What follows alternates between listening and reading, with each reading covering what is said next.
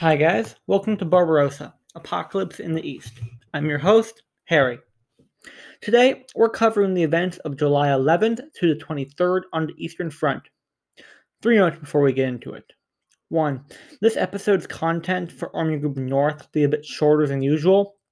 This is partially due to the sector being a bit quiet in relative terms, but more so the fact that Army Group South and especially Army Group Center see a lot of vital action that I feel we need to cover in more detail. Second, I've been describing German corps made up of motorized infantry and tank divisions simply as Army Corps, just as I would with infantry units. From here on out, I'll be describing them as Panzer Corps. I, I figure it's easier to understand. Lastly, I'm experimenting with format, so this week we'll be covering military actions, strictly land based military actions, in the first portion, and then political, economic, and strategic dimensions in the second half or so. With that said, let's get into it. At this point, Army Group North had taken Pskov. The leading units of Panzer Group 4, the 41st and 56th Panzer Corps, had positioned themselves at the head of the offensive the 41st in a northern direction, and the 56th facing towards the west. Soviet resistance in the area had been battered by last week's fighting, while reinforcements were being sent to Luga and Leningrad, not the immediate front line. The 56th Corps under Erich von Manstein smashed through light resistance to take Porkhov on the 11th, continuing to breeze through weak Soviet forces. The fast advance led the 56th Corps to expose its right flank. The 10th Army Corps under the 16th Army was supposed to protect them, but simply couldn't keep up. Manstein felt safe doing this since there were few Soviet units on this flank.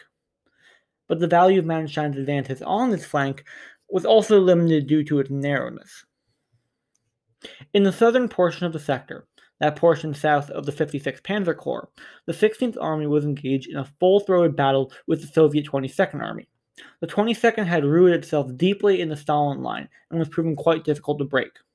The marshy terrain in the area, in combination with stiff Soviet resistance and a lack of armor, frustrated traditional German tactics. Any advances were pushing Allied forces back, not destroying them. The 50th Army Corps, positioned on the very southern edge of the sector, was slowly making its way through. Further to the north, the 2nd Army Corps was pushing back Soviet forces.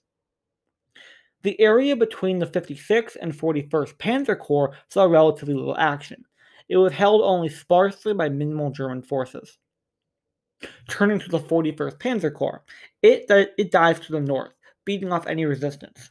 By the end of July 14th, it had nearly half the distance to Leningrad and was only a few dozen kilometers from Narva, which in turn is extremely close to the Baltic Sea. If the 41st were able to reach the Baltic, they would have fully cut off Soviet forces in Estonia. But the 41st was in no position to close its trap, nor was the 56th in a position to advance towards Luga. Regardless of how bold their commanders were, fanatical Soviet assaults and lack of infantry held up both Panzer Corps.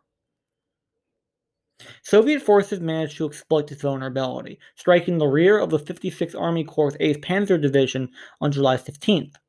On the 16th, continued Soviet attacks cut off and encircled the 8th Panzer Division. After a few days of heavy fighting, the 8th Panzer Division managed to break out, with aid from the 3rd SS Panzer Division Totenkopf. I mean, the Death Head.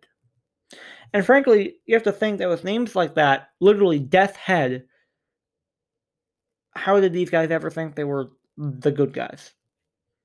Anyway, Despite the failure to destroy the 8th Panzer Division, this operation, the brainchild of Northwestern Front Chief of Staff Nikolai Vatutin, was a bright spot. Red Army forces from both infantry and tank units were able to coordinate and take advantage of German weakness. Vatutin was able to organize artillery and air support for his forces. The end result, although not a full success, was a tactical victory, demonstrating that Soviet forces were far from defeated and had both the power and skill for significant operations.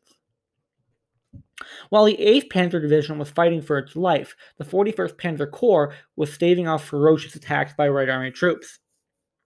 Further west, this period, roughly the 15th to the 18th of July, saw the 26th and 38th German Army Corps push deeply into Estonia against the Soviet 10th and 11th Rifle Corps. Increasingly, the 41st and 56th Panzer Corps were becoming separated. By the end of the 18th of July, the 41st Corps was little more than 100 kilometers from Leningrad, while the 56th was much further to the south, in the Novgorod direction. Concentrating both corps in one place for a push against Leningrad was simply not viable.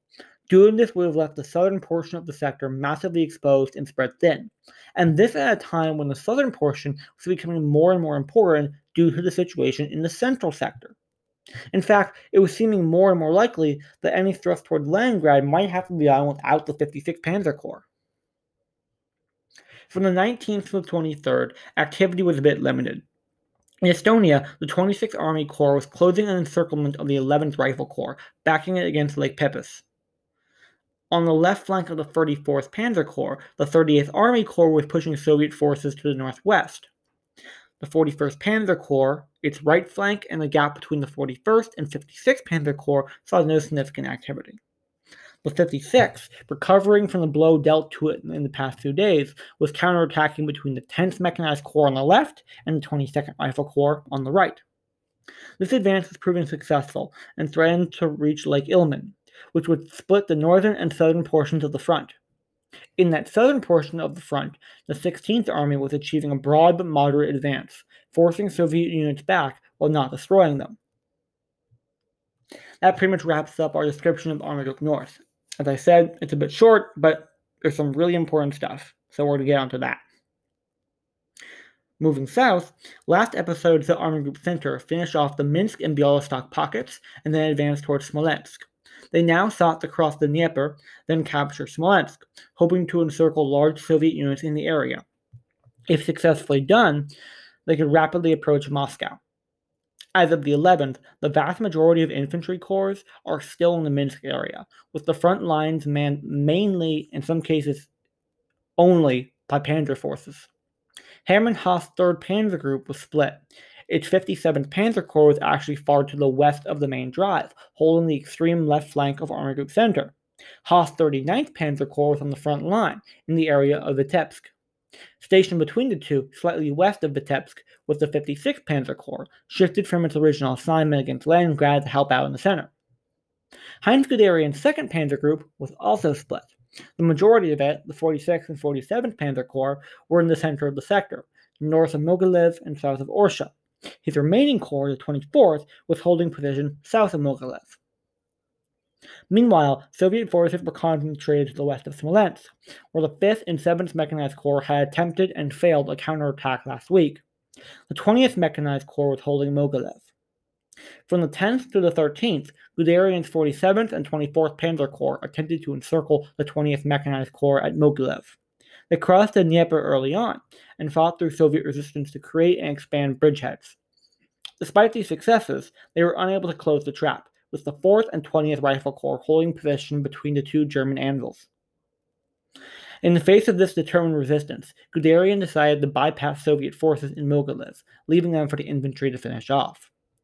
In the center of the sector, the 46th and 39th Panzer Corps were trying to surround large Soviet forces, including three rifle corps and two mechanized corps, the 5th and the 7th. They made significant gains, particularly the 39th, which faced comparatively light resistance.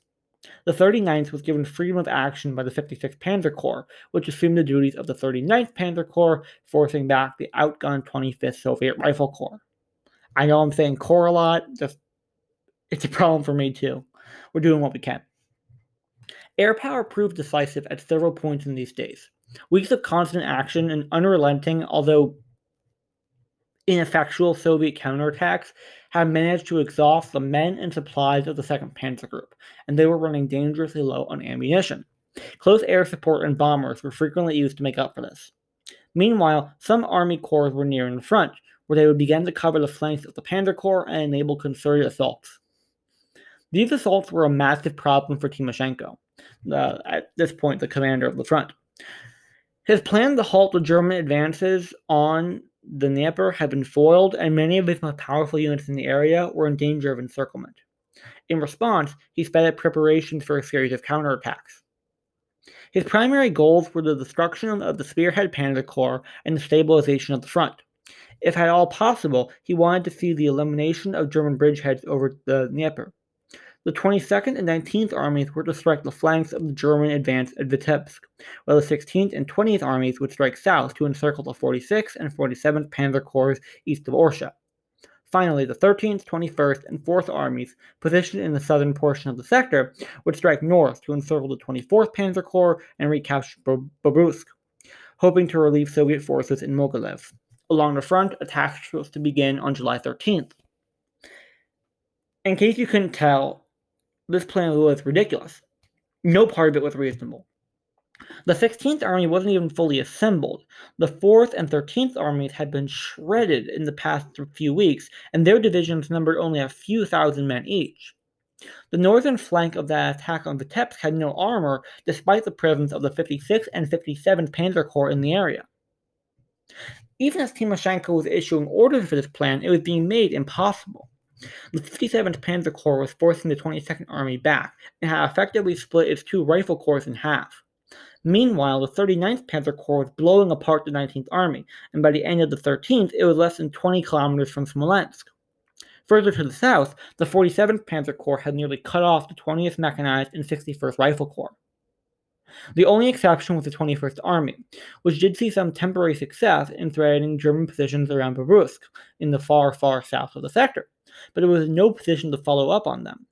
Between July 13th and 16th, Timoshenko continued to persist in this counteroffensive, which was almost entirely imaginary by this point. On the German side, the 57th Panzer Corps pressed hard on the gap between the 51st and 62nd Rifle Corps, segmenting the two and forcing both back in a desperate fighting retreat. The 56th pushed north, exploiting the gap between the 62nd and 25th Rifle Corps. The 39th Panzer Corps fought through Soviet resistance, pushing forward and then hooking around to take Yartsevo, a town east of Smolensk, by July 15th. At the same time, the 46th Panzer Corps struck to the south, capturing Smolensk proper and enveloping most of the 16th, 19th, and 20th armies on three sides. The Stavka ordered these armies to defend ferociously. The 47th and 24th Panzer Corps closed the encirclement at Mogilev, trapping the 20th Mechanized and 61st Rifle Corps. On the 17th, several objectives stuck out to German commanders. The first priority needed to be finalizing the encirclement of the 16th, 19th, and 20th armies. A secondary priority was eliminating the 20th Mechanized and 61st Rifle Corps encircled in Mogilev. However, just like at Minsk, the infantry was not there to hold and eliminate these encirclements. We've been talking about the infantry playing catch up since the very first episode, and nothing has changed. There's plenty of infantry on the northern flank of Army Group Center, and there was some on the southern flank, but most of the infantry army corps traveling to the central sector were maybe a third of the way between Minsk and Smolensk. To give an example, the 8th Army Corps was maybe four days from Orsha, and that's if it force marches troops all day, every day. There was only a single army corps in Mogilev, only one in Orsha, with another one at Vitebsk. All this meant that containing and reducing these encirclements would have to be done by the armor. Meanwhile, the Soviets were feverishly patching up the front line, reinforcing, and planning. Almost all of the German commanders understood the need to contain and destroy Soviet forces in and around Smolensk. Guderian bolder than most, still directed the 10th Panzer Division under the 46th Panzer Corps to cross the Desna River and establish a, a bridgehead at Yelnya. But Guderian soon realized that he did not have the forces to continue the advance and contain the 16th Army near Smolensk. The following few days saw major hesitation as Panzer forces consolidated their positions and waited for infantry to catch up. And as the infantry caught up, the 47th Panzer Corps shifted to the north to hold the right flank of the potential encirclement relieving the 46th Panzer Corps, who began to push east, hoping to grab some ground and bypass the massive Soviet forces. As the infantry up on the northern end, Soviet forces had to retreat. German infantry also began to get in position around Mogilev. In the meantime, Moscow acted decisively to reinforce and reorganize her armies. Four additional armies, the 24th, 28th, 29th, and 30th, were deploying, where they were to establish multi echelon defensive lines protecting the approaches to Moscow. Some of these armies were also to conduct large offensives in the Smolensk area. These were all armies that had been created after Barbarossa had begun, a tremendous feat when you consider what they had been through. Timoshenko's pleas had also convinced the Stavka, the High Command, to form two additional armies, the 31st and 32nd. By July 19th, the position of the 16th, 19th, and 20th Armies was critical as German forces steadily closed the encirclement. The 20th Army, located in the eastern portion of the Bulge, fought viciously to hold open a gap and maintain a link between the eastern and western portions of the Bulge as the 47th Panzer Corps attempted to split the two. Beginning on July 21st, the newly arrived 24th, 28th, 29th, and 30th armies began a huge counteroffensive. These fresh armies slammed into Soviet forces from positions near Bely, striking southwards towards Yartsevo. These armies had been assembled and shipped in just a few days and had lacked training and good officers. Their goal, spread throughout the region, were to encircle and destroy German forces to the northeast and southeast of Smolensk. Simultaneously, the 16th and 20th armies were to conduct attacks, hoping to break out and link up with the larger offensive. This massive offensive began piecemeal and achieved little. They did tie up significant German strength, but captured little territory. These armies, made of soldiers who often had not even completed basic training and led by officers who themselves lacked the most basic skills, ran headlong into panzer formations. As the 23rd comes to a close, we leave Army Group Center here, locked in intense combat with Soviet armies that now numbered in the dozens and showed no signs of letting up. Last episode saw Army Group South mop up encirclements in the Dubno Brody area. Having been defeated in the border regions, the Red Army retreated to positions along the Stalin Line.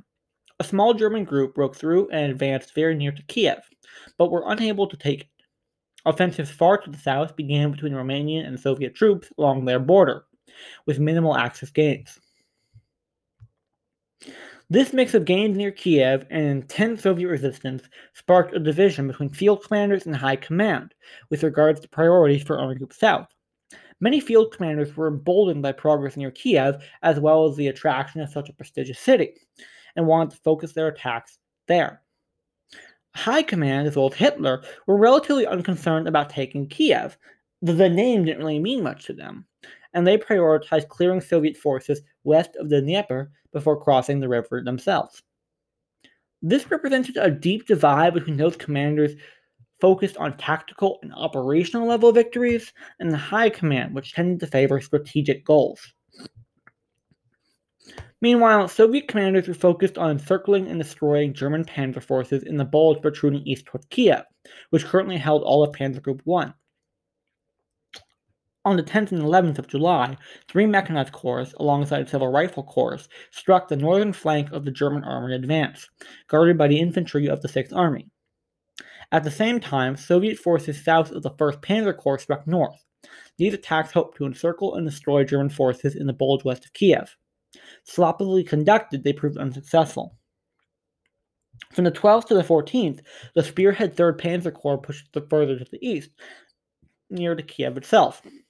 The 14th and 48th Panzer Corps pushed on the right flank of the Bulge, to the southeast. The 14th exploited the gap between the 6th Rifle Corps and 16th Mechanized Corps, trying to reduce the exposure of the 3rd Panzer Corps. At least, that's what the Soviets thought the purpose was. In reality, this was the first stage of a southern pivot, with the goal of encircling and destroying densely packed Red Army troops in the center of the section, west of the Dnieper. Meanwhile, the 48th moved south from Zhytomyr to defend the extreme right flank against the 15th, 16th, and 4th Mechanized Corps. To the north, the 17th and 29th Army Corps counterattacked on the rear left flank, driving Soviet forces back. South of the Panzer Corps, German forces lacked armor, meaning that assaults only managed to compress Red Army defenders, gradually forcing them to the south.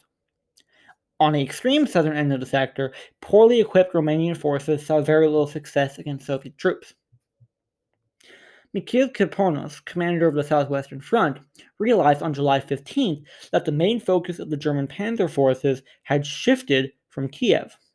The 14th and 48th Panzer Corps had both converged on the southeast portion of the bulge, striking the gap between the 15th and 16th Mechanized Corps and the 6th Rifle Corps.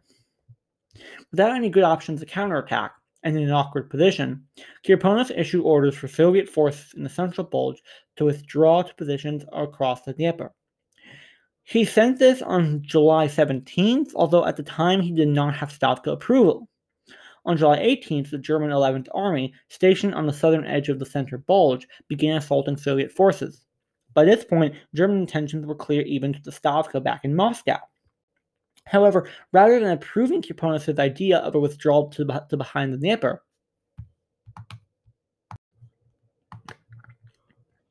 However, rather than approving Kirponos' idea of a withdrawal to behind the Dnieper, the Stavka allowed for a less extensive retreat to a line 100 kilometers west of the river.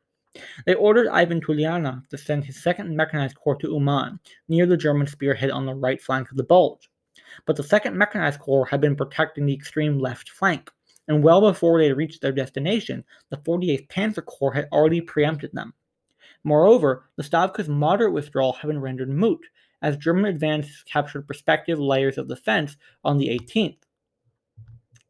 In the extreme south, Romanian forces were taking advantage of the Soviet withdrawal to make a general advance. On July 17th, the German 54th Corps seized Chisinau. Chisinau had been a major Romanian city until the USSR annexed the area in June of 1940.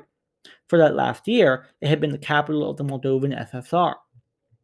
By July 21st, German forces had conducted a three sided envelopment of large parts of the 6th, 12th, and 18th armies. Von Kleist's Panzer Corps were dangerously near Uman, and the 2nd Mechanized Corps were still en route. Kirponos directed the 26th Army to attack and contain the 3rd and 14th Panzer Corps, but were unable to prevent the 48th Panzer Corps from reaching behind Soviet forces. Only the arrival of the 2nd Mechanized Corps prevented a complete encirclement. By the end of the 23rd, the exhausted 6th, 12th, and 18th armies urgently needed to withdraw before they were completely trapped. I haven't been able to find a detailed enough source to give you specifics about the air war in the same way I have the ground war. So if you found one, let me know. But until then, we're going to have to wait until some of the major battles like at Moscow and Leningrad Kiev before we can really get into the nitty gritty. Until then, here's an overview. During this period, Red Army Air Forces were reorganized. Air Corps were eliminated and air divisions and regiments were shrunk to increase flexibility. VVS forces all along the front fought doggedly, especially in the central sector, where they hoped to inhibit German advances. Like on the ground, the strength of their resistance increased week on week, especially as German strength decreased. In many places, including the Northwestern Front, the Soviets were able to put more aircraft in this period than they had the first week of the war, despite all the losses they had sustained.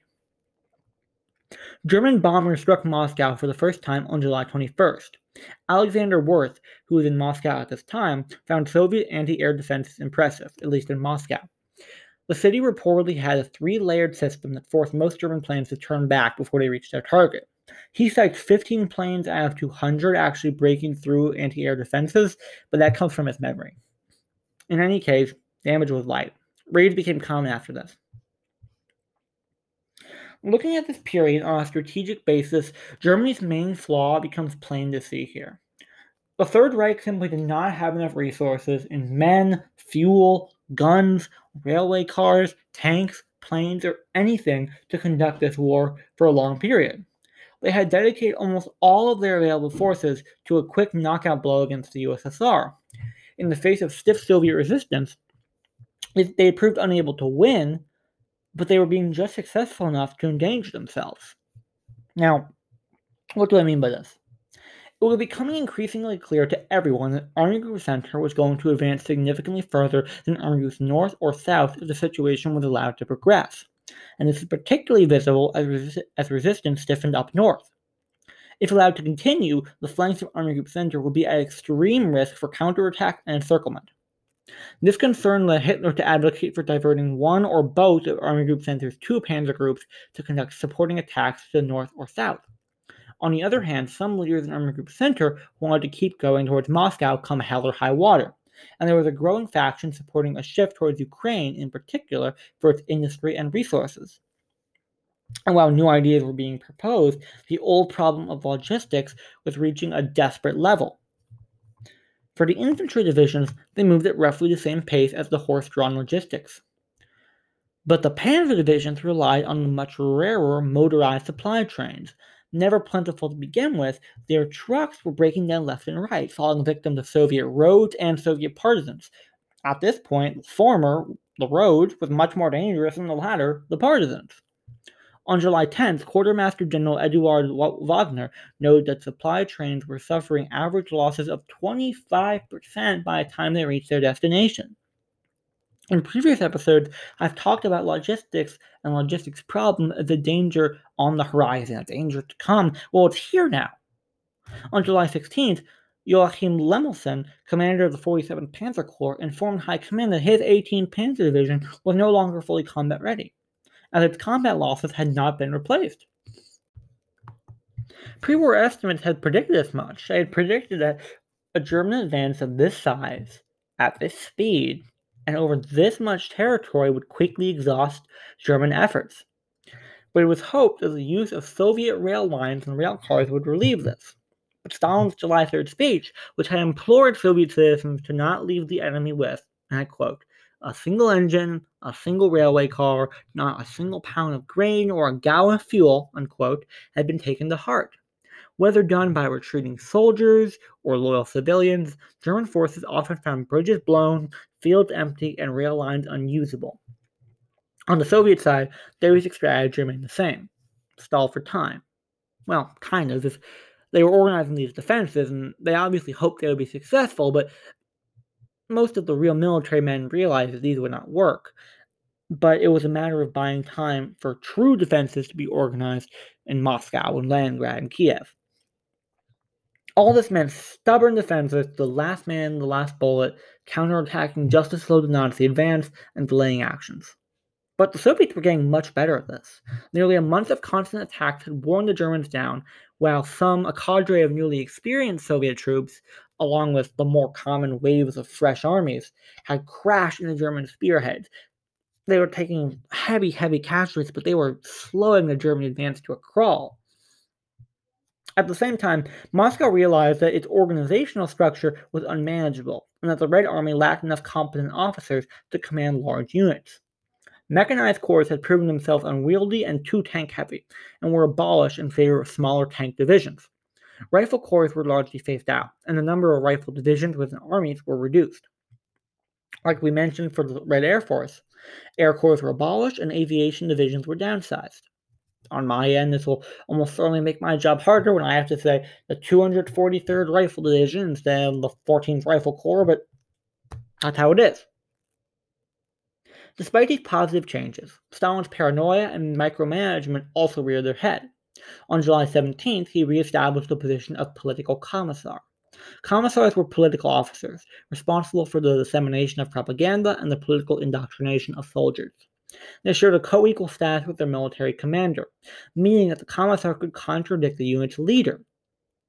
Keep in mind, the commissar has minimal military experience. This addition, meant to ensure the political reliability and loyalty of the Red Army, was a largely unnecessary complication. German forces were more likely to report resistance to death by Red Army soldiers than surrendering en masse without firing a shot. We're wrapping up the episode at this point, but I think it's important to explain how the Red Army was able to create and deploy so many new armies so quickly. Pre war Soviet theory had estimated that in an all out war of this scale, the army would need to be completely replaced every four to eight months, and at least in the context of Barbarossa, this actually proved pretty accurate if you look at the numbers. In anticipation of this, the 1938 Universal Military Service Law expanded the age range for reservists secondary schools also incorporated basic military training. The end result was that by 1941, there were over 14 million men in the USSR with some level of military training. By the end of June, 5.3 million reservists had been called for active service, a number as large as the entire Red Army pre Barbarossa. With these, the Stavka was able to form 13 new armies by the end of July. This was additionally made possible by the Red Army's increased ability to create an emphasis placed on the creation of fresh armies as compared to the Wehrmacht. In part, this was due to significant German force being tied down in occupation. You know. This was additionally made possible by the Red Army's increased ability to create and the increased emphasis placed on the creation of reserve forces, reserve armies, especially as compared to the Wehrmacht. In part, this was due to significant German forces being tied up in the occupations of occupied territories. Greece, Yugoslavia, Poland, France, the Low Countries, Norway, and Denmark. Collectively, this requires at least a million men, 300,000 alone in the portion of Poland under occupation by the so called general government. Even considering this, if we look at the order of battle for Operation Barbarossa, the Red Army had far more extensive reserves on a front level and high command level. Even the smallest front had at least a corps or corps equivalent in reserve, with larger fronts having the equivalent of entire armies held back for reserve. The Western Front had four rifle and two mechanized corps, while the Southwestern Front had nearly as many in reserve. Stavka reserves were massive, including 11 rifle and 3 mechanized corps arranged in six armies. These were the armies that were now fighting viciously at Smolensk and were the only thing holding German forces back from being at the gates of Moscow. German efforts, by comparison, were simply not possible. German reserves were primarily held at the Army and Corps level, with relatively small reserves held by Army groups or by the OKH, the, the Army High Command for Germany. Moreover, many of these reserves were still in transit when combat started. The OKH reserve for Army Group South represented about two Army Corps, but two thirds of these were not in position on June 22nd. Worse, motorized or panzer reserves were sparse at the Panzer Group level and more or less non existent as held by the OKH. German efforts at training and raising and keeping large reserves, or even enough frontline troops, were complicated by their economic and demographic situation. Germany was attempting to field a large army, navy, and air force capable of holding out and winning against the UK and the USSR and occupying all its territories while also having as large an economic base as possible and being self sufficient in terms of agriculture. Germany's population, large as it was, was simply not large enough to accomplish all of these things simultaneously. Resources were limited, chief among them manpower. The same men that worked in the factories had to serve in the military. Since so many of Germany's campaigns had been short, this had not been a significant problem. But if the war in the USSR stretched much longer, production would severely fall, nor were the Nazis willing to employ women in large numbers, like the British were or the Americans would show themselves to be, or the USSR for that matter. All this meant that Germany simply could not create enough divisions for frontline service, let alone larger reserves. And as casualties mount for the Germans, this will become increasingly apparent. For the Soviets, on the economic front, the evacuation of industry and workers was being organized. Plans for the transfer of machinery and specialists from the Western Soviet Union to the Urals and Central Asia, among other areas, was well underway. Interestingly, American intelligence reports indicate that such transfers had begun, at least on some level, in late 1840 and early 1941. On one hand, this was a natural progression of previous economic plans to develop the eastern portion of the country and shift the economic center of power eastwards, at least a bit. On the other hand, the rapidness of this transfer in late 1940, early 1941 suggests that perhaps Stalin, or at least the Soviet government as a whole, was not entirely in denial about the possibility of a German invasion. Finally, although the show is based around the Eastern Front, it would be incomplete if we didn't discuss relevant matters abroad. On July 12, the Anglo Soviet Agreement was signed. Both signatories pledged not to make a separate peace with Germany, ensuring that the Nazis would need to defeat both powers at the same time. It also opened the door for shipments of equipment to Soviet troops. At the same time, Germany was attempting to bring Japan into the war against the USSR, but they were reluctant. Among the Japanese army, many did support a thrust into the far eastern USSR. But after Soviet victories at Lake Khasan and Khalkhin Gol, a non aggression treaty was signed in April 1941. Hitler had hoped that initial German victories would convince Japan to join in. But Japan was currently tied up in what had just become a four year war against China with no end in sight, and was now considering an invasion of Southeast Asia against Britain and potentially the United States. So they had little interest in a war against the Soviets. Feels a bit odd to end the episode talking about Japan and a podcast so explicitly about the Eastern Front, but here we are. I actually have some drama, quote unquote, if you want to call it that, to talk about. But if you don't want to listen to that, consider this the end of the episode. If you have questions, comments, or suggestions, you can email me at apocalypseintheeast at gmail.com. Otherwise, I'll see you next time. On to our passes for drama. I doubt any of you are big enough nerds to be digging around in my sources, but if you did and Googled the authors, you might find one Werner Haupt. Unfortunately, I did not do the same until quite recently. Mr. Haupt, despite writing good descriptions of military actions on the Eastern Front, was an adherent and propagator of the myth of clean Wehrmacht. What that basically means is that he believed that the Wehrmacht, the German armed forces, was innocent of major or systemic atrocities. Adherents to this myth, and it is a myth, believe that the military conducted itself professionally and according to the laws of warfare, and that atrocities were only committed by the SS and other paramilitary political groups. Some of you might have been taught this. It is categorically false. The Army, Navy, and Air Force of the Third Reich were intimately involved in the atrocities of the Nazis, including the Holocaust, crimes against POWs, and all other crimes against humanity that Germany committed during the war. They participated in these in a mix of ways, both direct and tangentially. I will make an episode on this at some point, but let it suffice for now to say that clean Wehrmacht is wrong and dangerous. It's also wrong, like I said. I thought briefly about discarding that source, but I never used Haupt as a resource on war crimes, so his descriptions of strictly military actions should be good to use. If you've listened this far, thanks. Unfortunately, that really does do it for this episode. I've made a document for my sources because there's a lot of them and there's going to be more, so it felt kind of clunky to put in the description of the episode. So I've linked that in the description. So check that out if you're interested. Until next time, I'm Harry. Have a good new year. I'll talk to you later.